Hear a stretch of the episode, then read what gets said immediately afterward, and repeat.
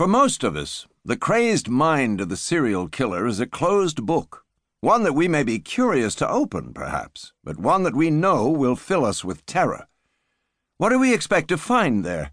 Unimagined horrors, unspeakable desires, inexplicable compulsions, and inhuman cruelty at best.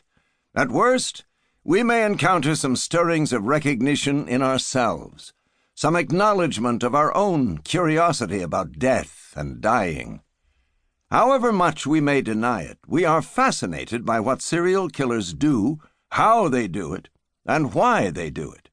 We want to know about the different ways in which the human body can be destroyed, dismembered, and ritually abused, about how victims suffer, about the links between sex, pain, torture, and death. Most of all, perhaps, we want to know about the psychology of the serial killer, the individual who acts upon the darkest of human impulses and lets them surface into reality.